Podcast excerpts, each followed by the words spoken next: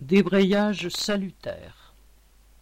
Jeudi 28 l'après-midi et vendredi 29 le matin, des dizaines d'intérimaires et quelques CDI ont débrayé.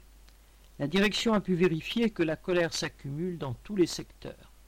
Conditions de travail qui se dégradent, heures supplémentaires à n'en plus finir, et les licenciements de centaines d'intérimaires. Ces premiers débrayages permettent aussi de mesurer la force qu'auraient des centaines de travailleurs en lutte pour défendre leur peau. PSA Vesoul